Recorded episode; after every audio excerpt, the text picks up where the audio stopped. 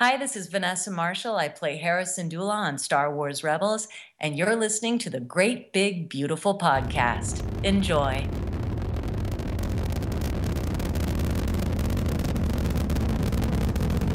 Have you ever been to Disneyland? Affirmative. That was definitely an e-ticket. I can't believe all the new gadgets they've got now. For a while, we didn't even have a house phone, not to mention laser discs, high def TV. You are listening to the Great Big Beautiful Podcast. This week on the show, my dad says, "So are you are you ready to go to dental school?" And I and, and I stopped and I said, "Well, Dad, uh, I got accepted into art school." And he just like he just stopped cutting his food and he just looked at me. And I said, "And I I got and I think I think I'm gonna try that instead." I thought he was gonna kill me, and instead he looks at me and he says, "Well, I just want you to be happy." Oh, here are your hosts, Jamie Green and Justin Connors. welcome to the Great Big Beautiful Podcast. You can find us on Twitter at the GBB Podcast, on Facebook, facebook.com slash the GBB Podcast, and I'm Justin Connors, and I'm here with Jamie Green. I'm Jamie Green. And Justin, you always forget to say this. I, we love when people tweet and Facebook us, but we have a phone number too, don't we? We do, and you know I don't know it by heart. That's why I leave it out. Well, neither um, do I. That's why I've got it on a yellow sticky note right in front of me. Nice. And if anybody wants to call us and leave us a message or leave us a voicemail or some hate mail, you can give us a mm-hmm. call 301 825 5653. Speaking of hate mail, I heard that someone's going to be roasting us hopefully here soon. That's entirely my fault. uh, you want to give the story about how I got us into that yeah, one? well, Jamie decided uh, that. Completely he, unprompted and on my own, I should say. Yeah, totally on me. That he wants our show to, or I guess we both do, we've talked about it, to have an arch nemesis. and we're in a di- we're in a Disney podcasting group and Jamie decided to post this. And yeah, and we to be fair, neither one of us really have any idea what that really means. We just like the idea of saying like there are nemesis, you yeah, know, and like exactly. having like this rivalry, but we don't really know what that would entail. and somebody actually asked us, you know, it was, you know, she was on the show before. It was right. Sarah Wolowski from Skywalking Through Neverland. She yep. on one of our very early shows. She actually responded to it and she's like, "Oh, this sounds cool. What would it entail?" And I was kind of had no answer. I was like, oh, I, I, I don't know. Jamie, what you should have said to her was, I challenge you to a Star Wars off. A Star Wars duel. On the show, Star Wars off, Jamie and Sarah, let's yeah. do it. But Sarah is not the one who's roasting us. So No, she no. Uh, um there's a there's another podcast called Mouse Rants and it's very NS NF NSFW, is that how you say it? Not yes, safe not for safe work. for work and he does a segment where he roasts podcast, and it's fantastic. His name is Jerry Skids. That's his name on there, and we're hoping he roasts us. So we'll see how that goes. Yeah, he re- he responds. It's a segment. He calls it Radio Wars, mm-hmm. and basically what they do is I I have to admit I was unfamiliar with it until until I sort of opened that door, and so I went and I listened to it. And guys, if you're if you're if you listen to podcasts and you feel the pain of listening to a really bad podcast, you need to check this out because what he does it's t- it's two co-hosts and what they do is they just they find like the worst episode of the worst shows and they'll just like play segments of it and they kind of do like MST3K like they'll, right. like they'll talk over it or they'll let them play for a while and then they'll come back in and they'll be like okay now listen. Yeah. And they'll like they'll just like give their narration o- over it. And it is. It's a roast. Like they totally uh, it's hilarious. Some of these people. Oh yeah, it, it is. And it's hilarious because it's hilarious from both sides. You know, mm-hmm. like I've listened to podcasts that are just like you can't get past the first five minutes because right. it's so bad. And then as a podcaster, I know how difficult it is to sometimes you know get good audio or sometimes you you fumble and you can't mm-hmm. find the right words but you know what? That's what editing is for. And right. that's why, you know, hats off, I bow down to Justin because as much credit as Justin gives me for being the master booker, what he calls me, and getting some really great guests on the show, Justin is our our production guy. He's the post production. He is the guy who does all the edit. I don't do anything. I, I show up for the interview, I log off, and then Justin sends me a finished file, which usually sounds phenomenal. So My hats are off to you. Thank you sir, very much. You do an amazing job every week putting these episodes together. Well, thank which you so I much. can't do. and that's why we work together as a creative So team. that's why we're such a great team. Right. So if Jerry if Jerry does come at us, I don't even know how we'll respond because it's not like we're I'm not like the wittiest, like clever guy to, you know, come back at someone with some slams. But Yeah, no, I'm I'm like at first I was a little scared. I was like, oh, I- what, what Yeah. have I done? You know, and then I just got curious. You know, it's like, right. okay, well, what would he well, say? ep- which episode would he would he pick? You know, like what would he say? What would he? You know, and I'm sure usually he's he's he's hitting the head, head Yeah. he's hitting the, the the nail right on the head. Like he knows exactly where to nitpick. You know, Right. A lot of these things aren't nitpicking either. No, and I guarantee you he's gonna go after our uh like our run Disney one or something we did when we we, we weren't sure of what, One what our the first five episodes. Yeah, we weren't sure of what our show was yet. Those type of ones. Yeah, I but mean- even those were kind of good conversation. I don't know. I Yeah, they were. They I haven't listened to them in a year, Yeah. so I don't know. Yeah, we'll have to listen back and see. I don't know. See, I don't listen to these shows. Again, Justin's the one who's forced to listen to them when he edits them. Right. As soon as we get off the phone or get off Skype with whoever our guest was, I never listen to it again. and the Jonathan the Jonathan Frakes one interviewing that like 'cause the stuff I had to cut out was hilarious and I still have it all saved. I'm gonna Yeah. put it at the front of our episodes. stuff he said. Or just And- have like a bloopers episode. Yes, exactly. It's I couldn't leave it all in there, but it was so funny. Um, also, just some housekeeping before we get to our main interview. Um, today, Jamie's second article is it your second one? Came out with StarWars.com. Yep. And with that, we are now it's into the world. We know you are going to have a column on StarWars.com, a recurring column. That's that's pretty awesome. It is pretty awesome. I, I, um, I guess I knew. I, okay, so the deal is right now I'm writing every other week on Mondays. Mhm. Um, and uh, the way that it works there is that each contributor sort of has his or her own niche. You know, like there's there's somebody who usually writes about like really kind of wacky out there collectibles. There's Mhm. somebody who really writes about rebels. You know, there's somebody who writes about crafts, like hot like making your own things. Um and so that was sort of one of the big reasons that I was able to get in there is because I I write for Geek Dad and I have my own blog and I write about sort of parenting type stuff. I mean, that's my shtick, I guess, what I call kid friendly geekiness. Um, and that was sort of the angle that they liked. They liked that I could come in because I guess not many of the other contributors are parents. I don't know if any of them are, but he he had said that you know he he's a relatively new father. The you know the editor I was talking to, and he said I like I like that that you can bring that angle to it that you know Yeah. that geeky parenting angle, and so that's sort of my thing. He's we're we've called it um, parenting Padawans is the name of the column, I guess. Um, and uh, yeah, I, so I kind of knew it was going to be a every other week kind of thing, and that it was going to have this regular name like Right. for the column. But when the post went up today, they prefaced it with you know like a, little paragraph that I don't know if it goes in front of every article about just saying this is part of this column kind of thing. Mhm. Um, but it said in there that, um, which I was tweeting and quoting today, that it was a quote unquote, it was a Star Wars.com exclusive column is what I, I, I'm Right. doing. So, So so Star Wars award podcast awards. yeah. Do do any of those podcasts have writers for StarWars.com on them? I don't know.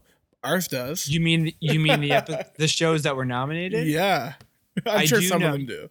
Yes. Um, Coffee with Kenobi um, has uh, Dan Dan Zehr is Right. um, one of the writers, and I believe you're going to make me do research, but I, I'm not going to do it at this point. Yeah, um, whatever. there is another regular contributor to Star Wars. I'm just that is saying. also a I'm just saying we do. So Yeah, but we're not a Star Wars. we're noticeably podcast. missing. No, I'm just joking. I'm just joking. I'm not. See, that's why I'm not we never shade get nominated for those fan things because we're Right. not a Star Wars con- podcast. We're not a Right. Disney podcast, so we're not going to get nominated in any of those Right. Where they all just kind of get lumped together as Disney Mhm. podcast or Star Wars podcast because we do more than that. That's okay. But we do have friends that were on. Rick Rubello, who was on our show uh, a couple weeks ago, I think. His Yep. podcast is up. So we are officially going to throw, as I feel like I'm in the US election, we are officially going to endorse the coffee. Is it Coffee with Kenobi? I don't want No, to no, no, no, no, No, wrong one. Yeah, yo, man, go vote for Coffee. Go vote Kenobi for them. They're a great show. Dadawan, Dadawan. It's the Dadawan, Dadawan podcast. Uh, it's with Rick Ribello and uh, Tony Nunes. It's also part of the Geek Dad podcast network. So um, they, as Rick said when he was, it was the, it was the Deadpool episode that he was on for. Yep. Um, they actually have two podcasts. The other one is Hey You Geeks, but Mhm. Dadawan is their Star Wars centric one. And so Tony just followed us on Twitter today, so yay, Tony! He's a great we're guy. Shout him out. he's a good guy. He's one of the few. Um, guess it's few. It's fewer than ten, so that's few, right? Few of other Geek Dad contributors who I've met in person, and he's a great Awesome. guy. So definitely go check out their shows, both of them. Um, Dadawan is relatively new, so I think there's only a few episodes. right. Um, and go vote. We'll put a link in the uh, this episode's notes. Perfect. Geek Geek Dad podcast network supporting each other. Yeah, that's, that's what we're all about, man. Exactly. Share the love. exactly. All right. So we've done enough yammering. I'm gonna say it like I'm a New Yorker. Yammering. Yammering. Uh, for the for now. So let's get on to what what are we talking? Who are we talking to? What are we talking about? What's going on? I'm lost. What's going on here? Come Again, on. Justin just shows up when I tell him to be. here. so this week we sit down. I sit down. This was Yes. uh, this was another solo Jamie. Um, Justin like, has a life or something and had Yeah. to do something else this day. Um, I sat down with Dan Santat, who uh, is an amazing children's book author and illustrator. Um, he's probably most well known now for writing uh, The Adventures of Beekle, the Unimaginary Friend, which won the Caldecott, uh, the Caldecott Medal last year, 2015. Um, he's written, he's illustrated a lot of books. Uh, he's also written and illustrated an amazing graphic novel called Sidekicks. Um, the conceit there is sort of like all these animal sidekicks for superheroes sort of join up and create their own team. Um, it's really awesome. Go check it out. Um, he's got another book coming out that he's, um, I think it's a storybook, but it's a book he both he wrote and illustrated called "Are We There Yet?" Um, and so we just, you know, we talked about um, winning the Caldecott, how it sort of changed his career, changed his creative approach. Um, oh, he also the Disney uh, animated show The Replacements, which was on, I think it was on the Disney Channel. I don't know which channel it was on. Um, a few years ago, uh, he created that, and so um, we talk a lot about that, the show, you know, what what it was like working in animation versus publishing, um, and sort of his feelings about going back into the world of animation and, and how it's very different from what he thought it was. Awesome. So we're gonna play that uh, interview for you right now. Hope you like it. Dan, thanks so much for uh, taking time out of your day to talk with us today. This is this is great. Thank you. Thank you for having me. It's a pleasure. Oh no, the pleasure's all mine. Um, let's start where all good interviews should start with Wikipedia, because uh, Wikipedia never lies, right? Right. There's that picture of me in Wikipedia. It looks like I'm sleeping, where I'm actually like signing books, I think, in DC.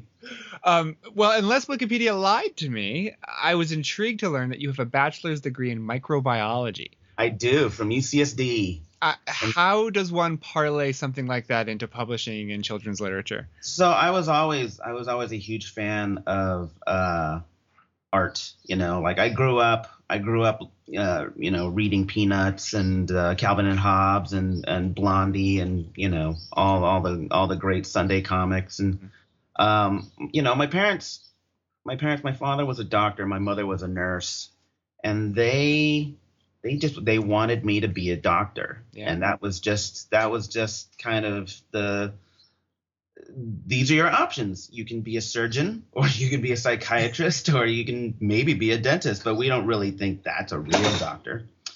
Um, so, you know, drawing was something that I was never allowed to do. You know, they they never let me take art classes because Yeah. they never wanted to discourage me from my true dream of someday becoming a doctor. Um, and also, you know, I was kind of a reluctant reader. Like I didn't, um, I didn't really like to read because typically my parents were very utility type people where, you know, oh, well, if you're going to read a book, why don't you read a math book? Right. So better at math or read a history book. So, you know, all the important dates when the SAT comes. um, and because of that, I didn't, I didn't really, I didn't really like to read. Uh, and it wasn't until I fell in love with, you know, Sunday comics, and then eventually that evolved into comic books. You know, I was mainly a Marvel guy, Mm-hmm. and then, um, and then I remember looking at the artwork and thinking, you know, I just want to see if I can if I can do this. You Right. know, like if I can draw this this Jim Lee version of Wolverine or whatever. Right. And, uh, I, and I would I would I would just sit there at a table with a piece of paper and I would copy it freehand because I didn't think I didn't want to trace on top of it because I thought that was cheating. Hmm. so I would just that was my art lesson. Like I would just copy pictures of all these superheroes and Garfield and, and so forth. And after a while, what happens is that you do it enough times and um, you just take it, you learn it by heart, and Yeah. eventually you know how to draw these things without looking at a photo. Um, so you know, I, I graduate from high school. Um, you know, my parents are still pushing me towards getting into a, a good uh, UC that uh, has a has a really good you know biology program. Yeah. And so uh, you know, I got accepted into UC San Diego, and uh, you know, got my degree in microbiology. Uh, and uh, you know, I, I took the DATs, got accepted into um, UC Irvine Dental School. hmm And by the time I did that, I kind of realized that I would I felt like I was going to really regret life. If I didn't try to see if I could just get into art school. Yeah. You know, I just wanted to see if I could get in. And so, um, you know, I just started going all over San Diego trying to find figure drawing workshops or anything to kind of get me on the right path towards putting together an art portfolio to apply to art school. Excuse me, that's my bird. Um, and then, um, you know, looking on the internet, looking at art schools, you know, made a portfolio, applied to, applied to like seven or eight different schools. Uh, graduation day comes around, and my dad, we're at we're at dinner, we're at graduation dinner, and my dad, my dad says, "So you, are you ready to go to dental school?" And I and, and I stopped, and I said, "Well, Dad, uh, I got accepted into art school." Mm. And he just like he just stopped cutting his food, and he just looked at me, and I said, "And I I got, and I think I think I'm gonna try that instead." And I thought he was gonna murder me. I thought he was gonna. I thought he was going to kill me. And instead, he looks at me and he says, Well, I just want you to be happy. oh, You know? Um, and from that point, I kind of felt like it was an opportunity for me to, um, I don't know, I wanted Yeah. to show him that it wasn't going to be a mistake. yeah. You know. did they eventually come around? they they were you know like right from the bat it was like 100% supportive i mean part of it was this was around the time when uh disney came out with the lion king and cg animation like all the Mhm. computer animation and stuff was really starting to get on its feet and there'd been numerous articles about um you know oh learn how to draw with a computer and make a six figure salary and i remember Yeah. like I, I thought this was a great opportunity for me to kind of use this as uh, an arsenal to tell my dad, like, look, you know, I mean, art can be a valid career. Yeah. Um, so yeah, you know, like I, I showed him all the articles, like, look, you can make a living doing comic books and and you know and and all this, and Yeah. uh, you know, I, I could tell when I was going through art school, he was very. He, there was a little bit of skepticism, but he was still very supportive. yeah And I originally went in there thinking I wanted to be a- an animator. You know, I thought I wanted to work at DreamWorks or something. And um, you know, by the time I I took my first animation course, and I hated it so Really? much. I, I took like a th- I took like a Maya, a 3D Maya class, and you know, uh, soft like computer software, like 3D softwares, you can look at it and you can tell that a programmer designed it. Because rather than just having a slider bar say, I want this to be shinier, I want this to be really, you know, like non-reflective, hmm it's well calculate among the sine waves between a value of zero and one how shiny you want this to be, but you have to assign it by code that it's going Yeah. to be shiny. And I'm like, this is the worst. this is so this is the worst way to to to do anything. yeah, not creative uh, in the way that you wanted it to be. Right. And so also while I was in art school, you know, everybody knew that that computer animation and stuff was a hot thing. So really the skills that you learned on there were it, it was gold. So if you knew it, that just gave you a leg up on everybody else. And so if someone taught themselves something, you know, it was kind of a cold shoulder you would get if you asked them, like, well, how did you do that? And they would Yeah. look at you and say, well, I figured it out. Why don't you figure it out? Yeah.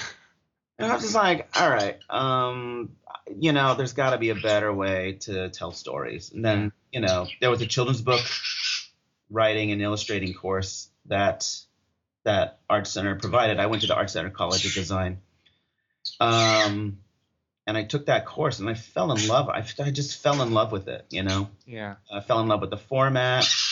It was a it was a venue that I could you know oh I can draw I can draw dragons I can draw robots I can draw you know all kinds of cool things.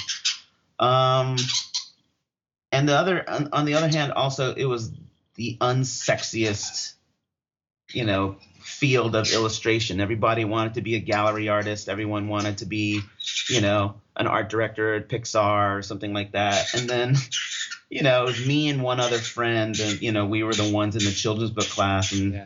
you know, everyone would look at you and say, "Oh, that's that's cute. You want to do pictures for kids."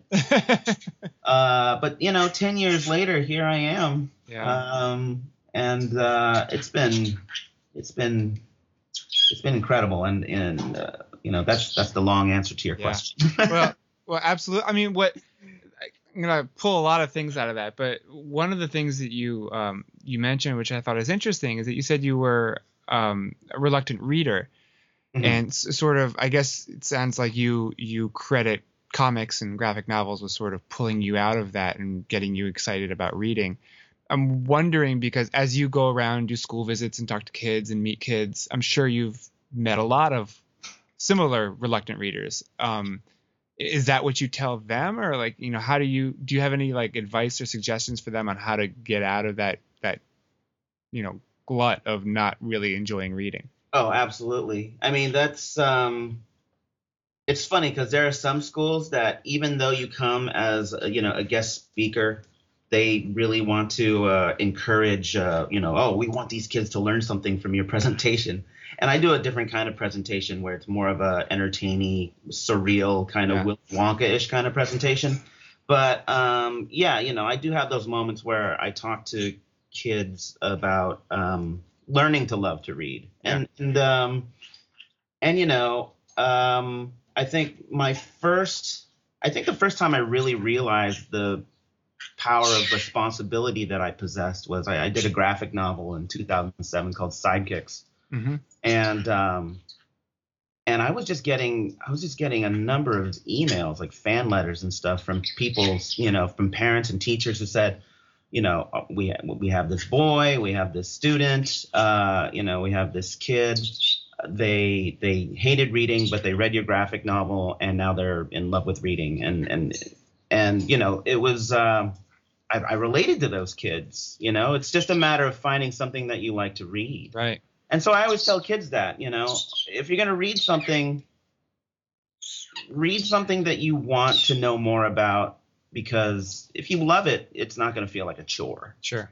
you know. Yeah. Um, and so, uh, you know, I do, I do tell them, I tell them exactly what I went through. Um, and and I think it's that relatability that they can. I, I, I find that to be the case in most kids who are reluctant readers. It's not that they it's not that they don't want to read it's that you know they they kind of resent some of the things that they're told that they have to read They haven't found what it is that they love yet. right right you know uh, like uh, i have a niece who's in high school and you know she's talking about you know reading reading you know these these classics that she just doesn't relate to like the Mhm. Great Wrath and and all these things and but you know she can she can she can inhale a John Green novel or she can inhale you know Divergent or Hunger Games. And you know I think that's just that's just it. It's a, it just has to be something that the the the child can relate to. Sure, absolutely.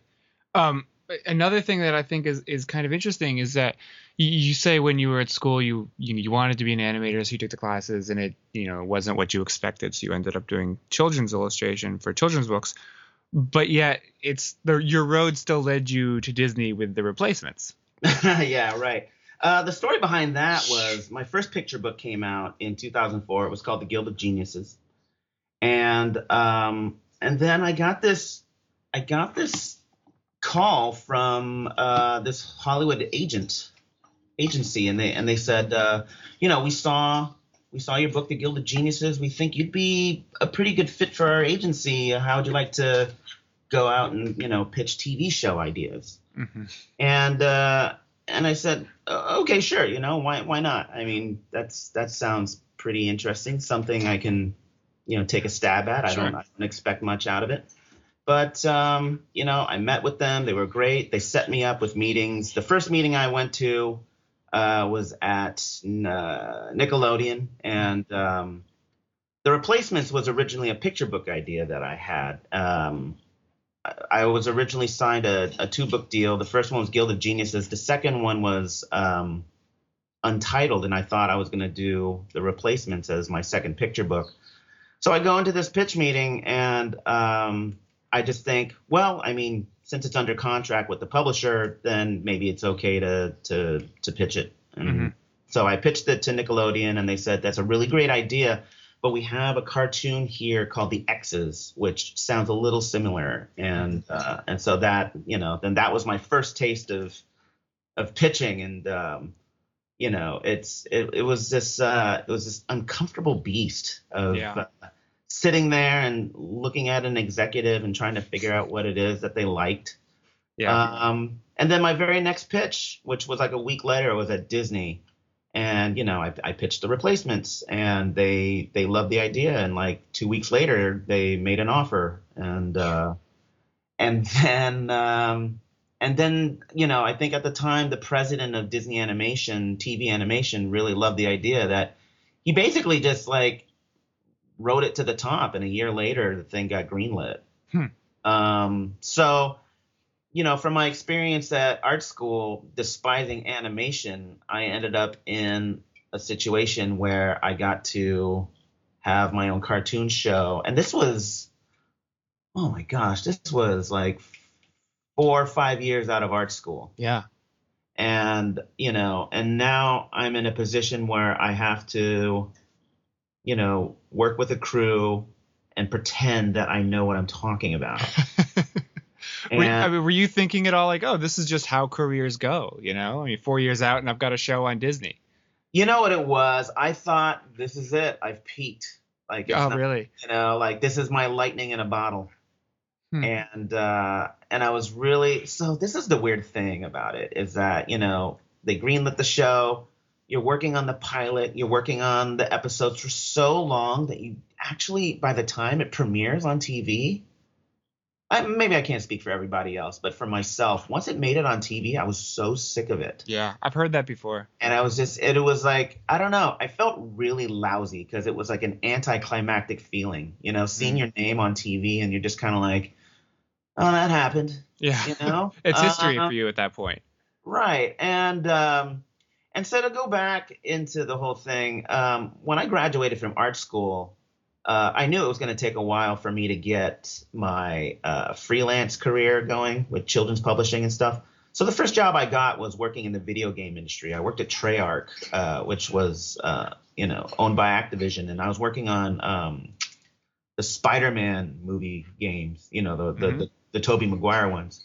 And so while I was working full time at that game company, that's when I was going to do pitches and stuff. So I would I would leave work during lunch and I'd go out and pitch to all these places in, in Burbank. And then I'd come back in time to go back to work. And then, you know, they, they optioned the show and I'm working on the show after hours. Um, like I'd be done at the game company around, you know, seven o'clock. And then I'd get to, I'd get to an office that uh, Disney had set aside for me and two other people uh, after hours, and then I would work at Disney from like 8 p.m. to midnight Hmm. on, on this little pilot, on this Yeah. little, you know, animatic, and that went for like a year, and and it was exhausting. And then when the show got picked up, I remember thinking, you know what? If this show doesn't last beyond one season, if it gets canceled before that, you know, what am I going to do with myself?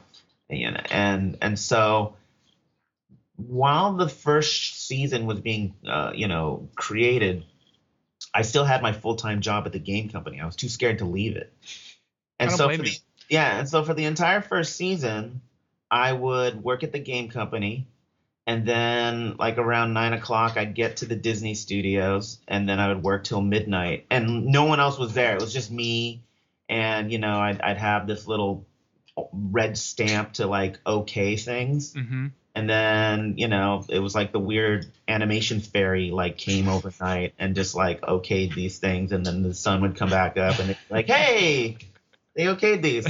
so once I found out that the show got picked up for a second second season, third season, um, that was when I said, okay, well maybe I'm comfortable enough to leave the game company. Mhm. But I realized that I you know, I was just so paranoid, like I was so worried about about leaving the job that my friend who was the art director had to lay me off Oh, really?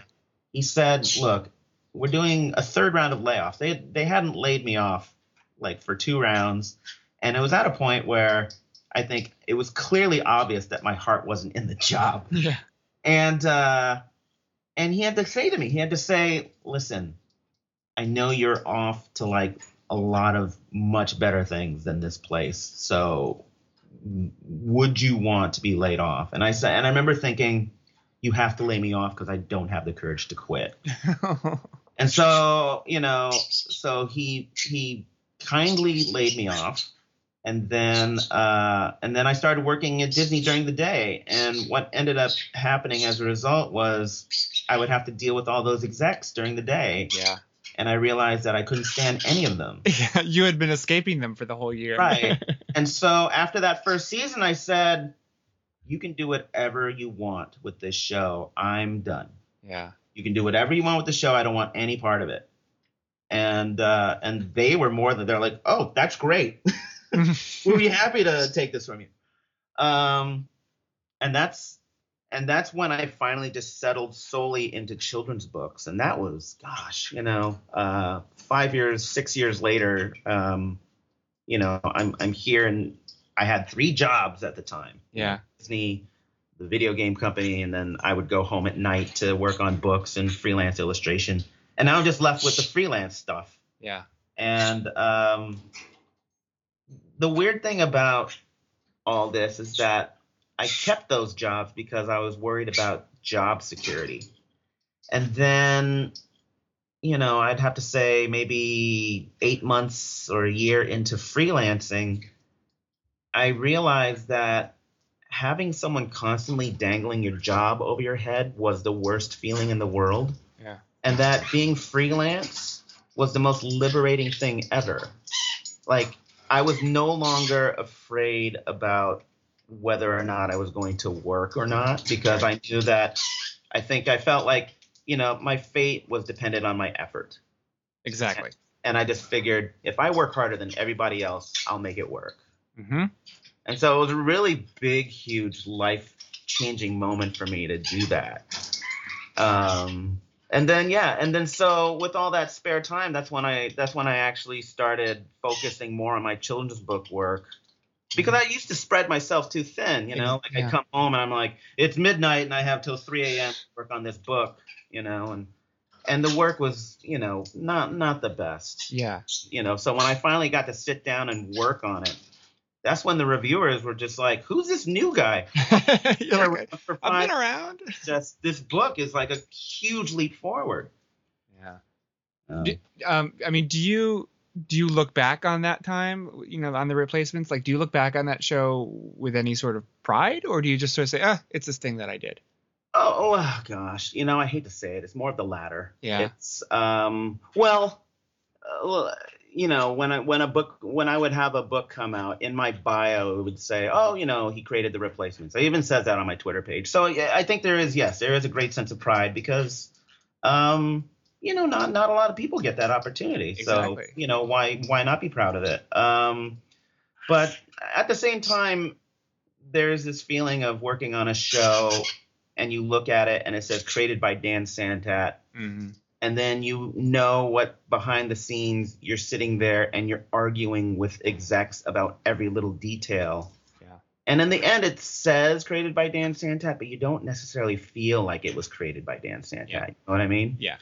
Um, and so you know, I mean, shortly after that show, I kind of, you know, I just stopped pitching show ideas. I just, I, I didn't like going in and trying to do the dog and pony show and, you know, doing the little monkey dance and, you know, oh, please love my stuff. Cause really it's, it's, it's just a constant dangling carrot. And, and, you know, I used to do this thing where I would come up with, you know, multiple ideas so that if I went in for a pitch, I could say, okay, um, you know, they have to like one of these. Yeah, if you don't like this one, I got another one. Right, right. And by the time the dust settled and they they didn't like any of them, then then my next step would say, well, which one of these could be a you know a feasible picture book idea or Yeah. you know something. Yeah. And really, it's like I'd look at the ideas and I'd say these are really subpar. Like these are not great ideas. These are ideas that I kind of formulated out of desperation of like I have a meeting next week and I have to come up with more three. You know, like I'm trying to fill a niche Yeah. and um and so just for me like in terms of in terms of you know the way i the way i value my work i i just i i don't let i don't force myself to come up with ideas like i kind of let inspiration come and you know and then um you know like i just i just i just sold a picture book idea uh about a month ago and you know it was an idea that was just gestating in my brain for maybe three it's like three years Yeah. you know like that's that's how i work I, I sit there and i think if i can say the pitch or you know whatever if i can say the premise in one sentence then it's worth my time hmm But Yeah. it, it takes a while. It sounds like for it to get to that point. It's gotta it's gotta like grow and develop for a long time. um well i mean you have seeds of ideas Mhm. like um you could say oh i want to do a story that's a metaphor on a child's perception of time Mhm. like you can do that but then to to kind of have it turn into something a little bit more interesting something meaningful you have to think uh, you know a little bit out of the box in Sure. terms of you know um like for example when you go out and pitch shows what you realize is that what you think was an original idea is something that a lot of other people have been thinking about Mm-hmm. You know. Um, one of the reasons why uh, my book the adventures of Beekle got optioned by dreamworks was because you know it was a take on imaginary friends that wasn't uh, presented to them before. Typically a lot of people and they and you know i remember talking with the executive at, at dreamworks and they said the typical the typical imaginary friend plot that we would get is boy grows up with an imaginary friend, ends up growing up too old to have an imaginary friend. Mm-hmm. Imaginary friend's left with nothing. Right. What do they do? That's 99.9% of the pitch ideas that that they get. Sure.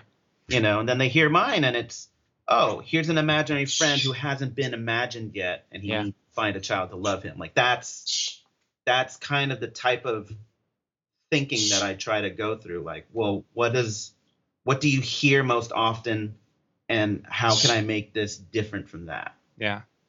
I, I mean, you mentioned Beekle, and you got you you won the Caldecott for that. Um, So congratulations. A Thank year, you very a, a year late. Uh, no worries, no worries. but I th- I think that there's a lot of mystery sort of surrounding those kind of those awards, like the Caldecott and the Newbery. Mhm. Uh, is th- were you aware that you were on some sort of a short list before you won, or did it just come out of nowhere? Um, so what happens is that uh, all over the country, a lot of schools and libraries will have their their mock Caldecotts. You know, they'll pick their favorite books of the year, and then they'll take they'll take votes with their students or their faculty or whatever, and they'll they'll come up with their own uh, you know educated guesses of who they think will win the Caldecott medal. Mhm. Um, and you know, you would get you would get tweets from people from schools all over the country. Hey, you won the medal at our school. You won the honor at our school.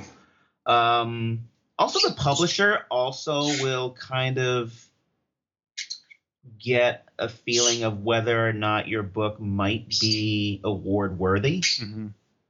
And so they might put you on a heavier uh, They'll position it differently.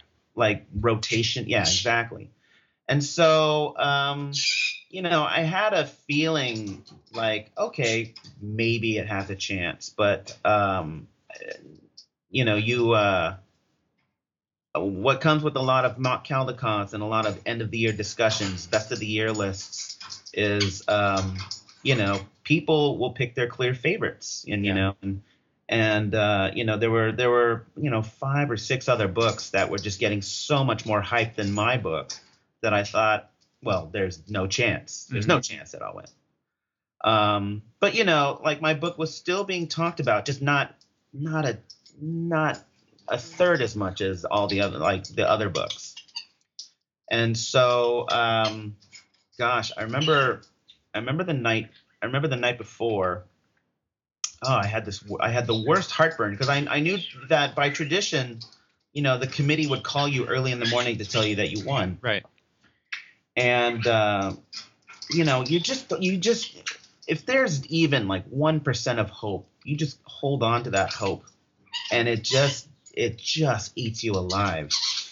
You're like oh what if what if? And uh, i remember i couldn't sleep that night. And so i just said oh, you know i'm just gonna work. And i worked till you know i was working in my studio till like 2.30 in the morning and then I said at some point, I said, "Well, I guess I guess I should go close my eyes. I guess I should try to go sleep." Mhm. And then, uh, you know, I wake up again at 4:15 in the morning. Like I, it was just, I was exhausted. But you know, I, oh, I had the worst heartburn. I had the worst heartburn. And I'm just sitting there in my bed for 15 minutes, and I'm thinking, okay, well, they should be calling from Chicago. That's you know two hours ahead. So I guess they already called. Like I guess I already called, and that means that means I probably didn't win. And then your mind just goes to this ugly place where you're just like, you know what? Why did I think I had a chance? Like I don't Yeah. deserve it. Like I don't deserve nice things like this, you know. And then 15 minutes later, the phone rang, and oh, Your heart must have leaped out of your chest. lost my mind. And I thought, well, when the phone rang, my first thought was, this is it. There's nobody, there's no other reason why anybody call me at this time. And so before I answered, I thought, this is them telling me that I got an honor. hmm You know, because no way, no, they don't give, they don't give the actual medal to people like me. They give it to like, you know, you know, bigger names. And so, you know, they, uh, they told me I won the medal, and I I just started crying. I just Oh. started crying right there on the spot because I thought, oh my gosh, like, you know, this was beyond my realm of imagination. Like I never even, I would never even pretend in my mind. You know, how sometimes you're like, oh, oh, you know, like oh, the basketball player's go, he has three seconds on the clock. You know, that kind of moment. Like for me, it was this moment where. I never pretended that oh Caldecott medalist Dan Santat because it just always sounded very pompous, you know. Like I always felt like if you dreamed about winning the Caldecott medal, then somewhere deep inside you probably think you deserve it. Right. And I never wanted to, I never wanted to have that feeling because I never, I don't know, everything always felt like I had to earn it. I mean, up up to you know convincing my parents that I should go to art school. Everything just felt like it had to be earned, Yeah. you know. So, I mean, honestly, it's in the year in change, I think, since you've won, Mhm. how how has it not only changed your career, but the way that you approach your work, Um. if at all? Oh, you know, tremendously. So, um, you know, it's funny because some people think, well, now that you've won, all all the worries must go away because you Right. you did it. They just get compounded, don't they? It gets worse. Yeah. because you sit there and you think to yourself, well, and you know, I think I, I think I've clearly at this point realized that I have some sort of imposter syndrome because the whole time I'm thinking, wow, like there's a part of me that feels like there's going to be people out there that think he was lucky, like Yeah. it was just, it was a fluke. And you know, there's a part of you that says, I don't want people to think it was a fluke. You know, I want I want to make sure that the work that I do after this is up to par or it meets you know, the Caldecott Medal is not an award that you can earn. hmm It's a award it's an award that you're given and you Mhm. feel like you have to be worthy of it. And so oh my gosh, the first few months of winning the award was uh just trying to figure out uh, what where I was gonna go from there. Mhm. You know, uh, people have these aspirations. Oh, someday I want to do this. Someday I want to do that. I mean, in children's publishing, winning the Caldecott Medal is it. Like that's that's it. And so you think to yourself, because I was always very goal oriented. It, it started out when my career started. I said I would like to. Uh, you know, like in for picture books, it's like if they decide to make a poster of your book, then that's huge. Right. You know, like oh my god, they made a poster. You know, so it's always little baby steps. It was like I hope I hope I get a better advance for my next book. I hope uh you know I hope they make a poster or bookmarks or uh, I hope they send me to um you know this conference or this book festival. You know, it was always goal oriented. You know, and I never felt like like if they never considered me, I always just automatically felt like well it's because I didn't earn it yet. Yeah. You know, I'm not I'm not there yet. And so, you know, when when you when you win the Caldecott medal, the first thought is, well, what where do I what do I do now? Where do I go from here? And um, I remember, and it's a really crappy thing that I found out that most of the winners do to themselves, and it's that they sit there and they realize that they kind of have this pressure where they feel like they have to perform to a certain expectation. Mm-hmm. and it's uh and you know i finished i finished my following book. And you know i remember the publisher saying well now this is the point. Well actually all the publishers like even books that i published uh you know and they wanted to uh republish or they wanted to bring out of print you know bring Mhm. back into print you know they said oh we're going to now put uh, from caldecott medalist dan santat you know Right. on there and the thing about that is that when you do that and you print it on that book, everything you do, everything you do after winning a Caldecott medal, you feel will be compared to your best work. Sure. And that's just it's just this pressure that that it's overwhelming. And of course, it's unfair to do that to yourself, to to kind of put that pressure on yourself to say every book I have to do from now on has to be just as good as Beekle, you know. Uh, It's it's it's uh, it's it's unrealistic and you know, and I remember going through you know, 7 or 8 weeks of just stressing out about it and my agent called me one day and she said uh you know, and this was like maybe a month and a half before I was supposed to even receive the award. And she said to me, she said, uh, you know, I can I can just tell by talking to you that you're not enjoying this, and I really think that you just need to take some time off.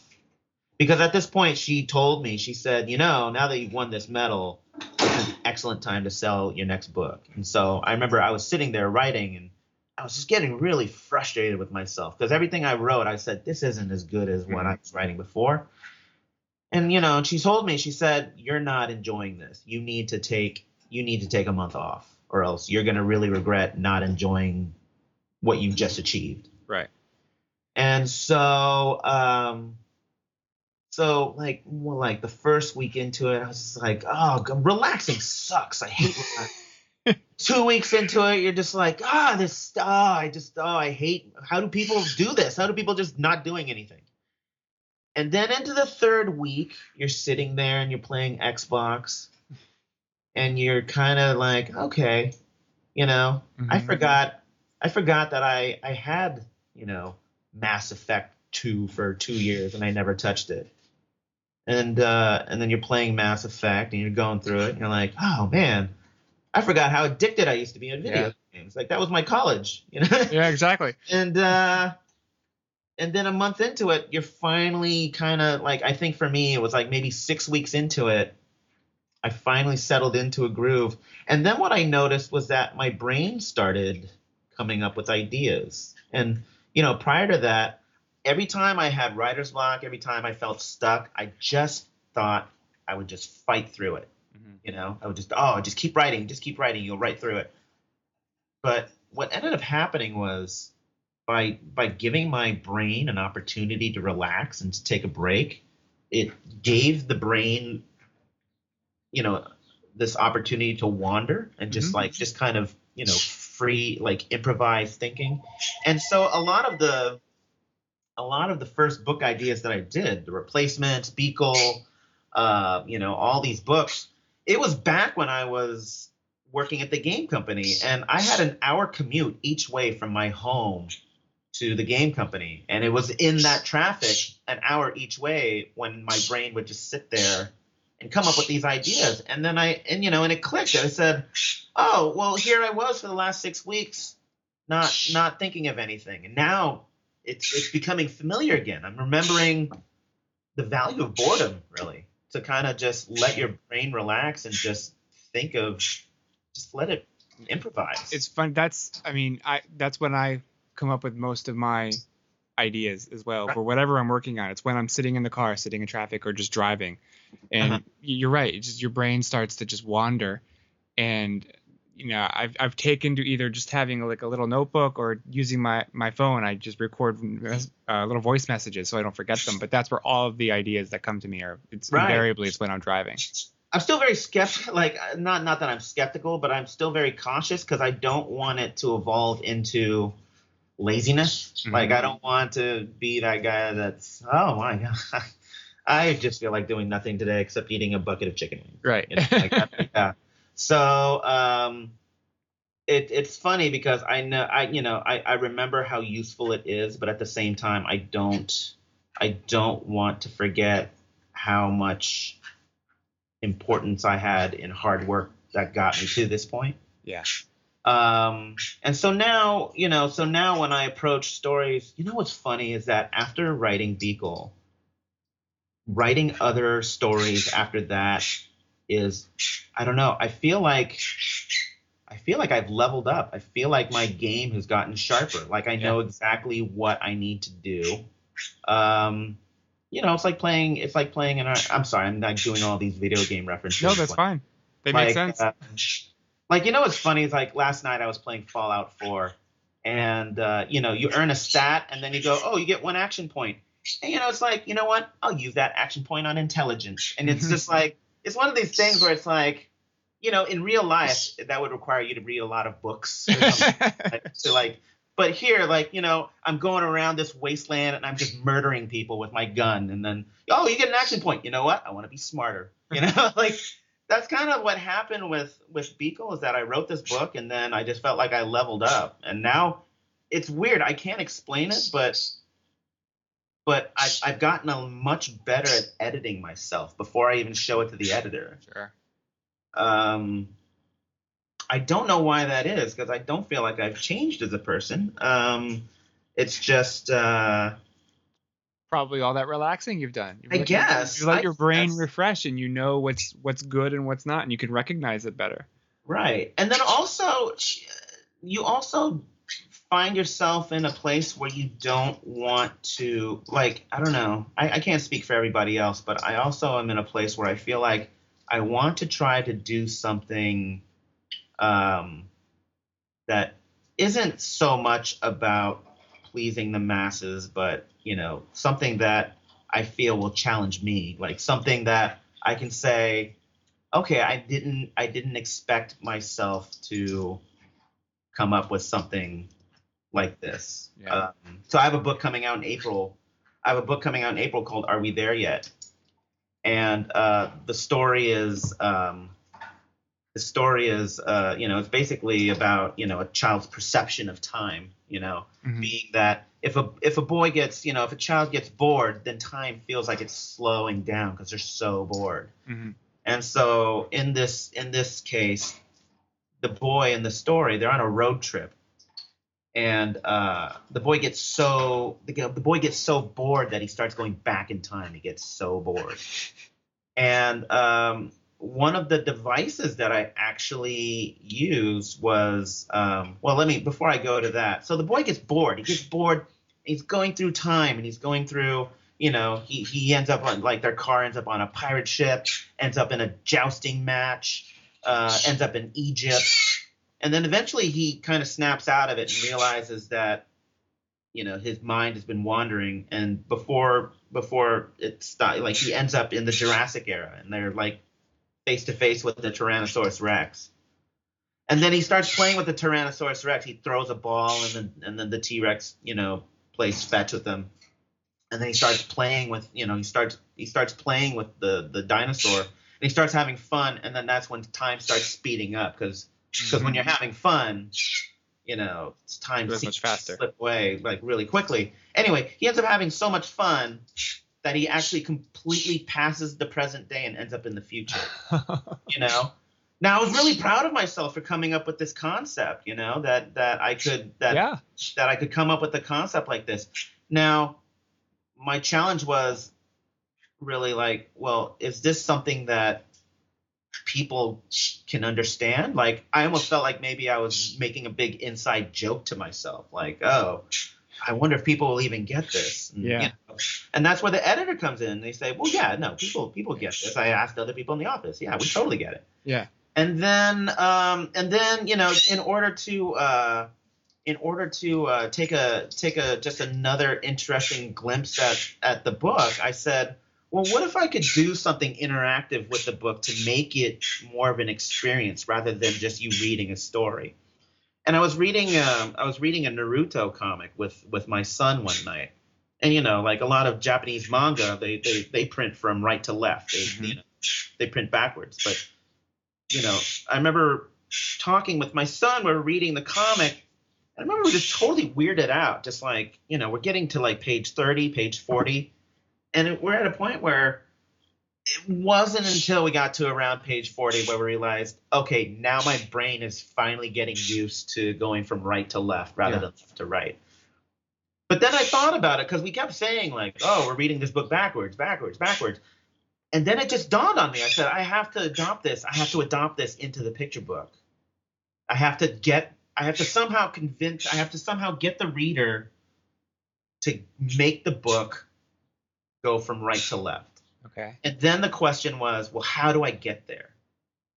And so I realized that by simply turning the book upside down, you're now turning the pages backwards. So at at, at some point in in the book, when the boy starts getting bored, you actually have to turn the book upside down. Oh wow. And then when you're going back in time, you're turning the pages from from going backwards. yeah, you're going backwards in time. And now I'm I'm I'm very big on form follows function, which is very much more of like a, a you know a designer or an industrial design kind of uh, saying. Um, but for me, like I didn't want it to be like a gimmick. I didn't want it to be something that you know, oh look, you turned the book upside down. Yeah. Get it? Yeah. um, I wanted I want the reader to be aware of why they're doing it. And now whether or not they get it, whether they understand it, maybe not everybody will get it, and I can't convince everybody to get it, but you know, I, I try to do everything in my power to have them comprehend that feeling. Sure. Uh, but in the end result, selfishly, I did it because for me, I just think it's a really interesting concept. And it was something that I, I had to convince the publisher to let me do because I presented it to them as a PDF. Hmm And they looked at it and they were saying, like, well, why are these spreads upside down? And I said, well, you have to turn the book upside down. And they're like, well, why do you have to turn the book upside down?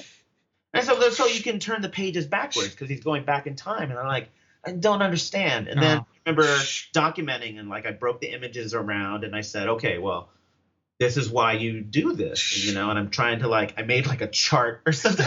like like a flow chart to follow. Yeah, I made a flow chart and they looked at it and they're like, um, still don't understand.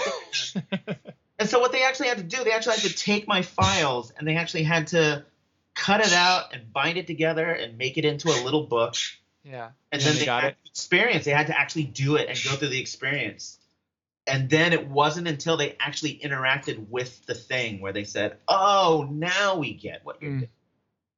And so, for me, you know, regardless of the success, if the book does well, if the book doesn't get reviewed well or whatever, ultimately, my main my main focus of interest is that I got to do this and that Mhm. people identify with it and they think that it works. That's all I that's all I can ever hope for with this. And when does that come out?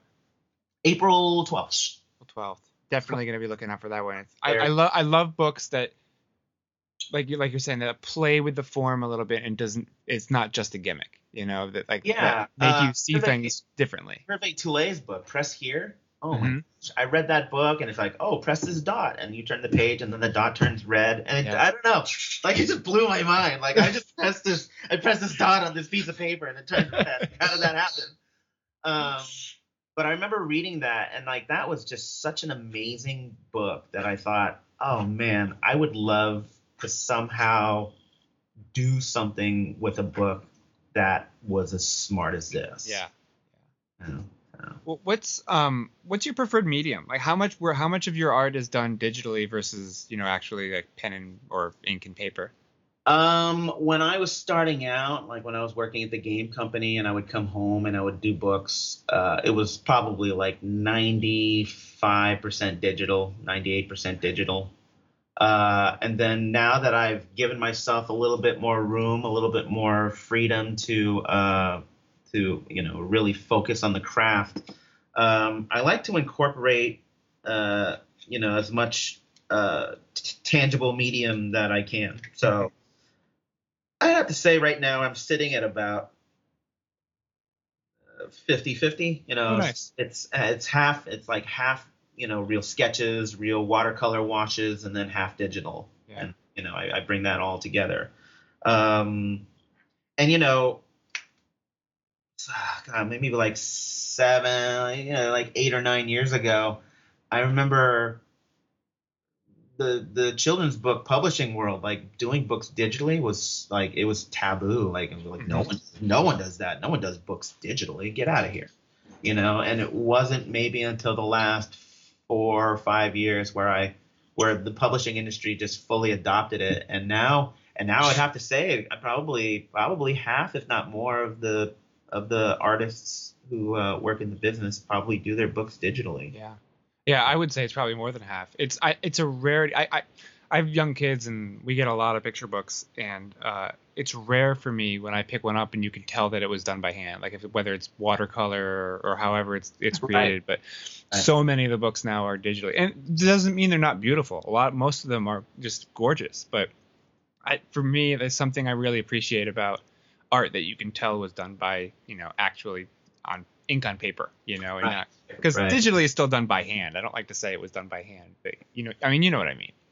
yeah, yeah, no, I mean, I mean, um, it, uh, you, so I remember, uh, I remember I had to do a painting demo, like with like acrylics, and it had been years since I had worked in acrylics, Mhm. and uh, and I remember I had to give this painting demo, and I just I failed so hard in front of this class. Like people were like, "This guy, this guy does." He like makes artwork for a living because this is pitiful. You know, and I had to be like, listen, guys, I've been on Photoshop too long. I'm a little rusty with my color mixing. Um, why don't you just take five and uh, maybe I'll come back and I'll just plug in the laptop here and I'll give you a painting demo on you know, the laptop. It was just really pathetic that yeah, I had lost my skills, and so um, I try at every opportunity to you know get back into the into the traditional medium because I feel like it's just that part of your brain that you have to yeah you have to keep sharp. Sure.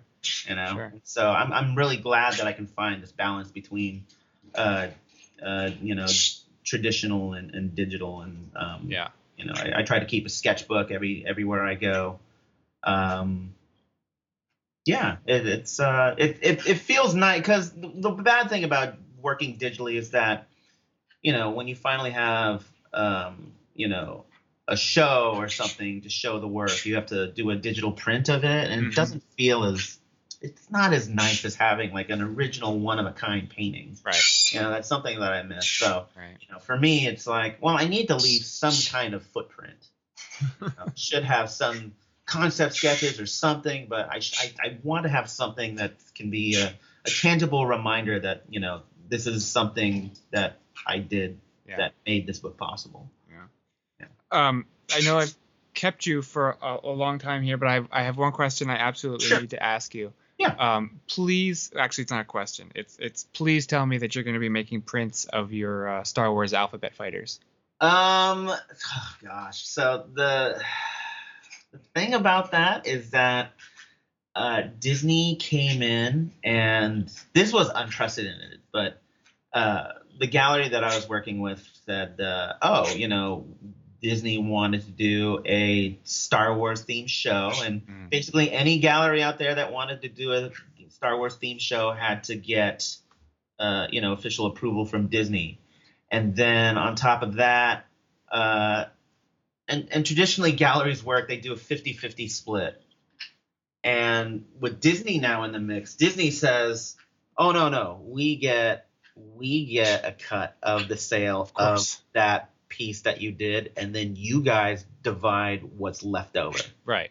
Of course. and um, and then we, and then I had to sign a waiver. We had to sign a waiver saying that uh, I had to sign a waiver saying that like no one would be allowed to sell prints of the work without permission of Disney.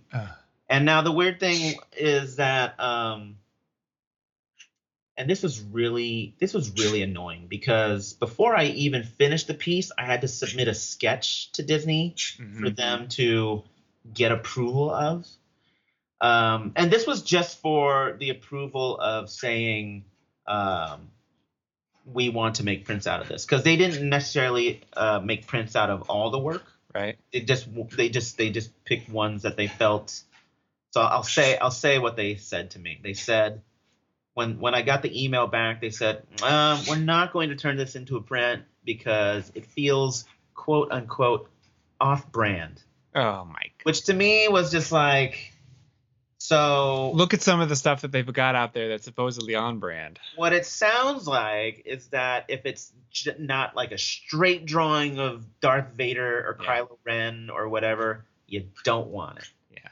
and so you know Your bird agrees. yeah so you know it was it was unfortunate the, the the show opened that night and and the print you need to cut it out you and the print sold before the show even opened Really. you know, you know I, I I- had put it up on I put it up online and you know someone called the gallery and said you know whatever you price it at I want it Huh.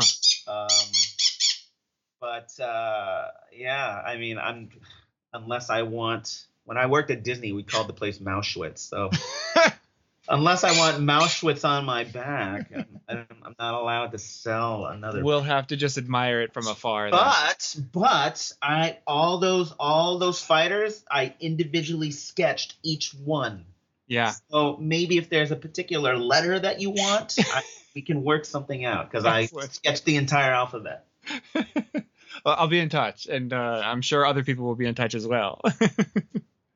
Like Dan, Amy's just like yeah. Dan, thank you so much. Thank Um, you. Thank you. This has been a fascinating insight into into your process and how you work, and and uh, you know, I know it's a year later. Congratulations again on the Caldecott, and um, Thank really you. looking forward to everything that you've got coming up. Thank you very much. Thank you.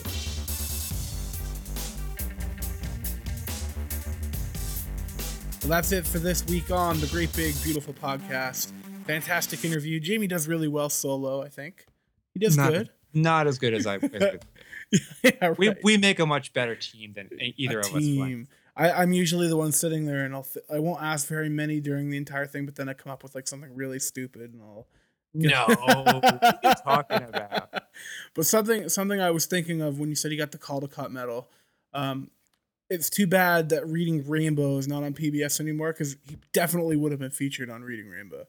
Well, I you know, think he Reading would've. Rainbow is still around. And Right. Actually, I don't. I don't. They may have featured this book because once a book wins the Caldecott, it's sort of on everybody's radar in terms of children's literature. So, um, I'd have to check, but I'm. You know, LeVar Burton is still doing Reading Rainbow. It's it's in sort of different, a different form now. Right. I'm sure they've they've covered Yeah, it. Yeah, it's just he is seeing it on PBS, and you don't have to take my word for it. Da-da-da.